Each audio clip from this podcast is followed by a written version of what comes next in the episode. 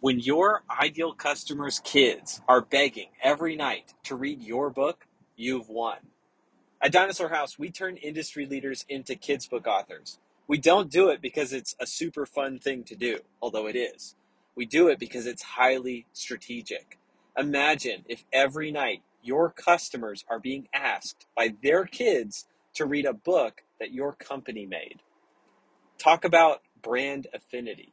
You're helping your customers connect deeply with the most important thing in their lives, their kids, over something that they are passionate about that has to do with your industry.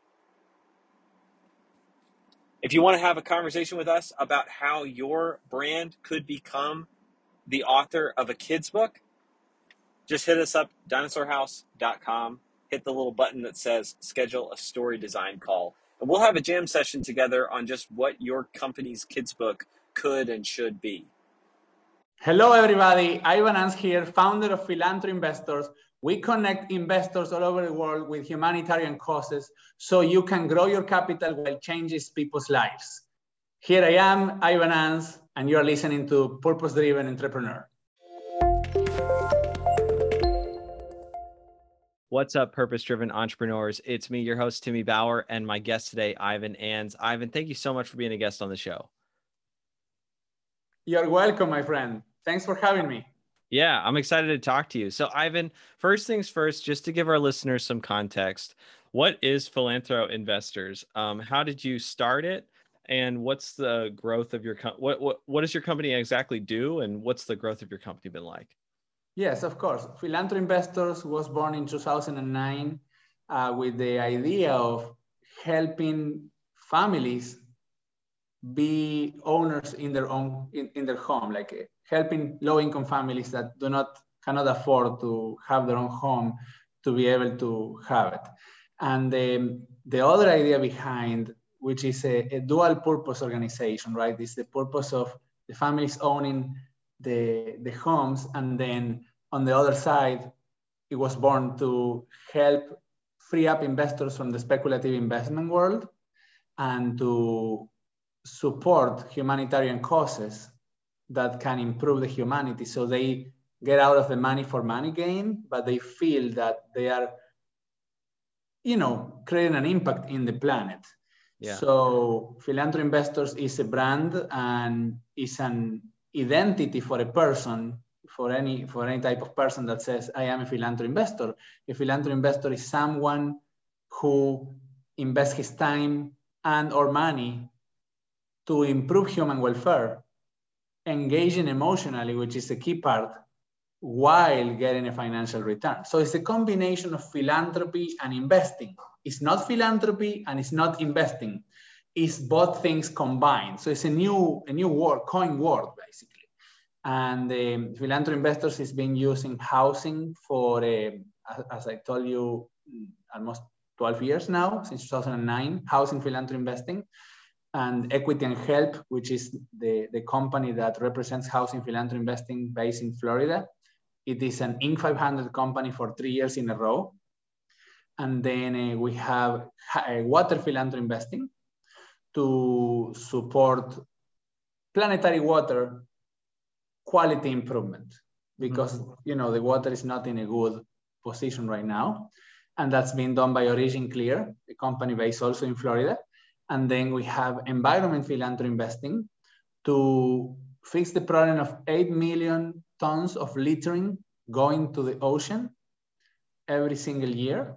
And that company is called Zeloop and is uh, based in dubai so under my philanthro investor umbrella, I have right now three companies, but we are launching soon wellness philanthro investing, and we are launching uh, education philanthro investing after, and you know, so on, trying to solve the different problems of the world, directing the billions of dollars that are going to the gambling industry into places where, and to the stock market, you know, also that basically to the world, right?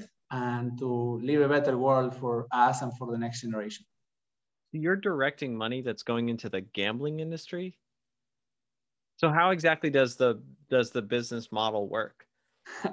well, because we are increasing the awareness. That's how we do it. We increase the awareness of to people in my books, in my talks, in every place, even right now, in the investment world, we share the information with the people and we tell them, hey, there is 6,000 kids right now dying from water-related diseases.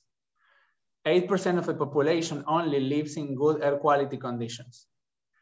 1 billion plus of families do not own their home, and another 1 billion are homeless.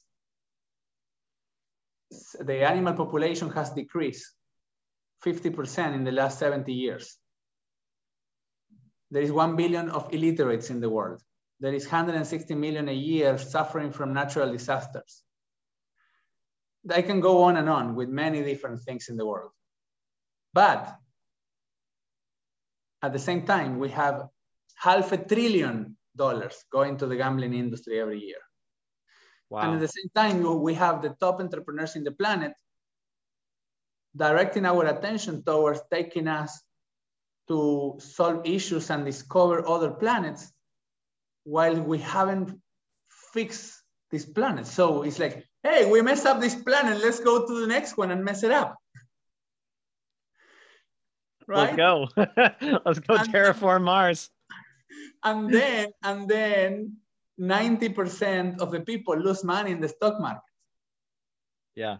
Both seasoned and new investors. So we have all of that and we have all that problems. So I am just giving this talk and my knowledge to awaken your philanthropy investor within. And that's mm. the, the, the, title of one of my books next coming out next year. And awaken your philanthropy investor within, it comes to the point of thinking for yourself when you are talking to you, who is talking to you when you have made money and you are controlling this type of money? Is the little devil or the angel? The little devil is telling you, hey, you know, let's go and gamble and let's go. And now that you have all this money, let's go and let's buy alcohol and let's buy more expensive cars and let's go to gambling industry and let's go buy a yacht and let's go and buy a plane and let's go and have more and more and more toys. And if you have one home, you know, let's buy a second home and a third home. And now that you have a one watch, let's buy three more watches of different brands and three, you know, whatever, you know what I mean, yeah. right? Yeah. And so that's that's the devil. And then the angel is telling you, hey, buddy, look, you only need one sport car, one SUV, maybe, right? One nice house, okay. If you want a boat, okay, one boat to go with your family, whatever. And maybe you like a watch, okay, one watch. And one or, you know, five pair of shoes, but not 50. And all of this. So let's sell all of that things that you don't need. Let's get some cash and let's philanthropy invest that money that it's going to generate an impact in other people's lives. Yeah. So that's that's the foundation of philanthropy investing. And um, well, I feel like before I ask you too many other questions, I I would love to get clear on what is uh what is different between what's the difference between a philanthro investor and an investor, and what's the difference between a philanthro investor and a philanthropist? Okay, a philanthropist is someone who goes and donates his money and time, or both, in an exchange for the improvement of humanity, but no money back. So people as the top billionaires in the world, you see that they are philanthropists and they do it and they do donations because also they have some tax benefits, of course, but not because they do donations and so on. But you know, that philanthropy, the effect that the philanthropy is creating, they don't leave it. It doesn't touch their heart much because because these people, the people that is using the money and is doing the activity to, let's say, help a kid with cancer, let's say, and improve that, or help a family with their own home, is the people that is using the money. So they don't get to get in, they don't get involved into this type of things, right? So they lose the most important part with of their philanthropy, which is the engagement, the fulfillment. Yeah. The um, yes, the ability to see the effect that their money is creating and, and being engaged in the decisions. It makes a are- huge difference. Yes, right? Because it's this it grows the spiritual bank account thing. Well, I, I'm just talking about it makes a huge difference as an entrepreneur when what I'm giving my money towards is also something that I am I have a I have an invested interest in trying to make that thing grow. Yes, that's totally correct in that. And Because, that's you are- what entrepreneurs are is we are our minds are just constantly fixated on how to make things grow. Yes, that's totally correct. And in this case, that's a philanthropist. So remember we talked about the waking your philanthropy investor within? This philanthropy investor is the angel, this little guy that is telling you, hey, you know, you have it inside you. It's inside you. That's why we want to awaken your philanthropy investor within, and that's our movement. But then now an investor is someone who gives money or time for an, ex- an exchange for a return. So an entrepreneur is an investor, right? Yeah. When the entrepreneur creates a company that is improving the humanity and taking the humanity to the whole level in one of the 10 life essentials that the humanity really needs in order to survive and live and thrive and go to the next level and improve, etc., then you can say that that entrepreneur is a philanthropy investor. Yeah. Yeah. Right. What are the 10 what are the 10 areas? The 10 areas are how uh, the life essentials. Sorry, I'm like pop quizzing you right now. no, it's fine. So, the first life essential, if you think about it, that the humanity needs is air. Yeah. The second one is water. The third one is food. The fourth one is housing, shelter. The fifth one is clothing. Right? Yep. But clothing for the humanity, not clothing like, hey, let's have, Yeah. the, you know what I mean, right? Yeah. Then, then, then after we go into this first five basics, we go to education. Then we go to being able to have a great environment where we can interact with. Then we have the animals because the animals, we eat them, right? But also we enjoy them. Then we have the, the, the health or the wellness. And then we have the arts. Why the arts? Because if you think for a second, Timmy, there is a group of people in the world who are only working to create enjoyment, a spiritual enjoyment to the rest of the humanity. And that are the artists. When you're creating your kid's book, you are being an artist Yeah. because you are providing a spiritual enjoyment to kids. When an artist is like all the, the major of hum, the majority of humanity is enjoying the talents of an artist. So that's why art is life essential because we enjoy our family moments, look, watching a movie. We enjoy our family moments or with our family reading a nice book. We enjoy our, uh, going with the family to listen to a music play. Yeah. Everything is around art. When we think in spiritual enjoyment, Yeah. well, you see, so that's the, the closing. For the most part, if we're gathering together as humans to enjoy something together, it's either food or art. Yes, that's correct. And the art itself and the food behind the food, there is a chef.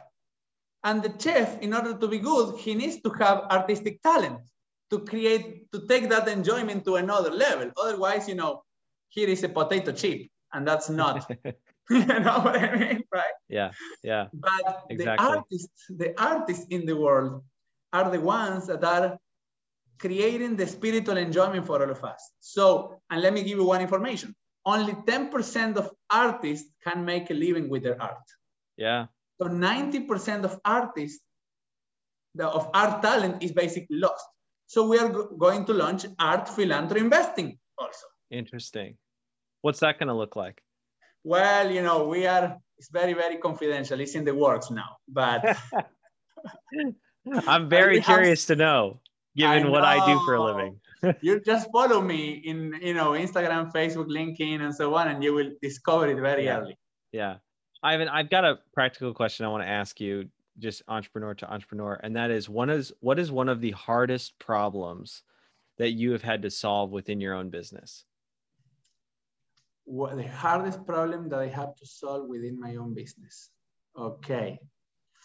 I will say that when I move, when I launch a business in a new country, all the barriers of the new country laws and all the barriers of the, the culture of the people and the culture of the executives and the culture of the employees is different from another country. And the language barrier. Like for example, when I, I had my, my first business in Latin America, then I moved to the US, I arrived to the US and in the US. Oh, and in my country, they were not allowing me to live with US dollars. They, they had a rule, like in Argentina at that time, I'm talking 10 years ago, that they Dang. you cannot leave the country with you know X amounts. You cannot leave the money the country with US dollars with you, or it was just a, a suppression thing, you know. So, but then I arrived to the US with $3,000 in my pocket 10 years ago, almost 10 years ago. And um, and that was also a challenge, I will say, because having that limitations, and needed to discover how to be an entrepreneur, right? Without starting from from ground zero because I cannot move my funds and you know also. What was the first thing that you did entrepreneurial? Entrepreneurial when I was seven years old. I yes. I was gonna ask with when you when you moved to America with that three thousand dollars, but sure, let's go with when you were seven years old. yes, when I was seven years old, I had my go kart that my dad gave to me, but my mom and my dad says this is was this was really good for me as a kid. They say, well, if you want to use it, you need to make money for the gas. Yeah. So I needed to discover a way on how to get gas. So I went ahead and I start renting my go-kart. But in order to rent my go-kart, I need the gas. Yeah. So I invited all my people and I say, all my friends, and I, I got candies, a candy box from the candy store with seller finance from the candy store owner. So I didn't pay the candy box. And I say, hey, you know, my mom comes here. Uh, she can, she comes to buy things here. I am creating my first business. Can you help me? I will take this candy box and I will pay you, it's 10 cents per candy, but I will just give it to me. I will sell it and I will pay you. So he give me a candy box. I go and I sell the candies for 20 cents. And then to all the, my neighbors and my friends, I invite them to my launching of my go-kart thing. And then I got the garden guy that the, the guy that cuts the, maintains the garden in my house, in my house to go to a, to a land that was in the side of my house to create a racetrack and a small racetrack. And I just, he just did it on his day. So, and then I, with the money that I had from the candies, I pay the gas and then I lease now one round of the go-kart going around circles. I don't yeah. know if it was, I don't know if it was $1 per round or something, but that was my first. How did you at seven years old figure out how to do all that stuff? Well, like how I did you put that together in your head? I believe, I mean, there is multiple things, but I believe that since four years old, and this is very important for all of parents listening here, since three or four years old, no, since I was born, my dad was taking me with him to every single business meeting that he had. Mm. So I, I was absorbing everything that he was doing. Yeah. And remember that I believe that we we are souls controlling a body. That's you know that we I, I am more my my beliefs are more in the oriental kind of viewpoint which is that we live more than a lifetime and things like that so okay. i believe that i we are a spirit and we have a body and we are controlling our mind and so on so i really believe that we are spirits that have learned and that we have a mission that is a purpose, a huge purpose to accomplish.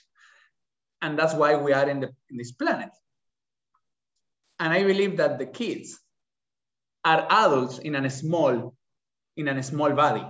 So if you treat a kid and you give him the, the ability to give opinion and you give him the ability to interact with adults since he's a kid, and that kid, kid thinks you are letting the spirit power of that kid grow since the very early stage. Yeah, I agree. So I agree. I've been saying for a while that I think that most adults dramatically underestimate what a kid is able to understand, yes. especially the age group that I mostly serve, which is first, second, and third grade. I think that adults are massively underestimating what they're able to understand, do, and accomplish. I agree with you, 2000%. It's like most of the time when I'll have a customer and we're talking through how to communicate their message in a kid's book, they try to like kidify what they're saying. And I'm like, you don't actually have to. You do want to try to put it in their world, but you know, and and talk about it with things like go-karts and gas money and selling candy and that kind of stuff. But that's not the same thing as like dumbing it down. That's just taking the same ideas that we talk about as adults and just talking about them in the world of a kid. Yep. Yeah. That's what it is. You are you you have the truth there. Yes. Yeah. Um, Ivan, I started this podcast because I wanted to ask purpose driven entrepreneurs what it is that they're really living their life for. Um, when you think about that question, what jumps out to you as most important? I think I am living my life to switch the, the planet into a more positive direction using all my abilities that and talents that I have been given and acquired, right?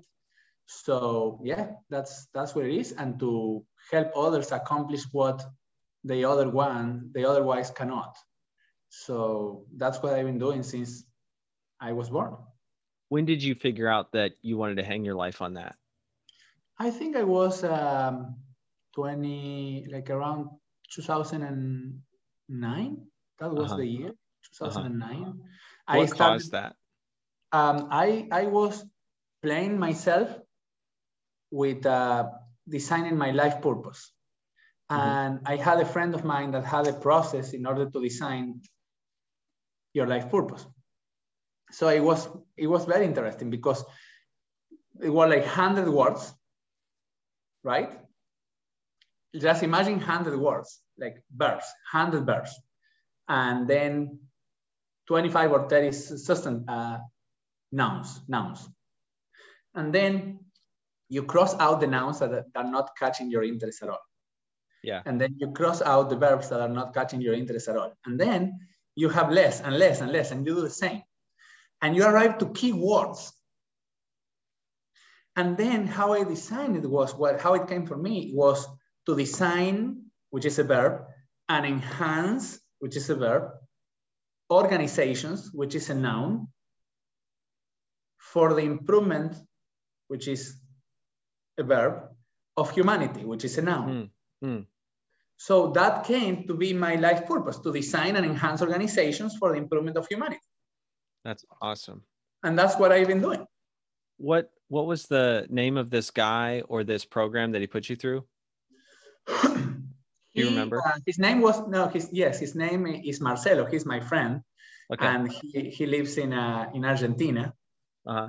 And uh, yes, he he had. You think he'd come on this podcast? I'd love to talk to him about just that thing that he put you through. Yes, of course. Okay. I okay. can invite him to. I can invite him through it, and uh, he's. I don't know if he speaks English. That's the only okay. thing. Oh. yes, because it was it was in Argentina. My wife's Spanish is all right. what? she can what? maybe translate. Yes, yes, yes. totally, uh, totally. Um, no, uh, does the program that he put you through does it have a name? Uh, I think he called it uh, create con- cre- uh, to create context, creating context. Okay, okay, I'll have to check it out and check him out and see if he'd come yes, on. Yes, yes. I, Ivan, I have two for fun questions I want to ask you before you go. The first one is I'm a kids book author. I believe that part of leaving a legacy is reaching the hearts of kids. If you could, what's a topic or idea you'd make a kids book about? Basically philanthropy investing. Yeah. Yeah. What do you think the impact of a kid's book for like grade schoolers on that topic would be? The impact will be that these kids are going to to have the ability to understand how to treat their finances, not just for them, but Yeah. for others. Yeah. And receiving also, you know, not only cash flow and capital growth, but control knowledge, fulfillment, engagement, and the things that true financial freedom are made about. And yeah, it will set them up right in their mindset for the future. Yeah. 100%. I agree. Uh, my last for fun question for you, Ivan, is what is something that you currently suck at that a year from now you want to be great at? Oh my gosh, uh, playing saxophone. Yeah. yes, Do you play the saxophone? I started, yes, and Okay. I, I am not good about it. yeah. How's your practicing regiment? Exactly. So I need to, that's what I need to increase my practice regimen. Yes. Okay, that's good. Um, Ivan, where are you most active on social? Where would you want listeners to connect with you? I am uh, most active in uh, Instagram, Facebook, and uh, for now, yes, I sometimes in LinkedIn, but Facebook and Instagram, yes. Okay, this has been a great conversation. Thank you so much for coming on my show. You're welcome, Timmy. The same, buddy. It's always a pleasure and have a wonderful day, week, end of the year 2021, and happy holidays from the bottom of my heart. You too.